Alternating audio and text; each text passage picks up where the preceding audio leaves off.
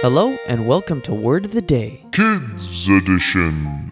The kids' word of the day today is elusive. It's an adjective spelled elusive,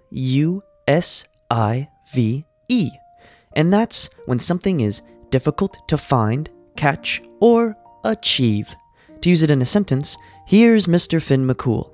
My keys are always finding their way in hard-to-remember places. I always forget my keys and, lose track of where they are. My keys are very elusive sometimes, and I do my hardest to try to, keep a good track of them, but they're just always so elusive. I just end up forgetting where they are, those elusive keys. I gotta get better at that.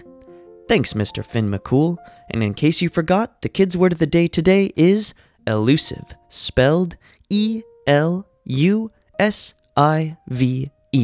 So try to use that word in front of your parents or your teachers, and I'll see you again tomorrow with a brand new word.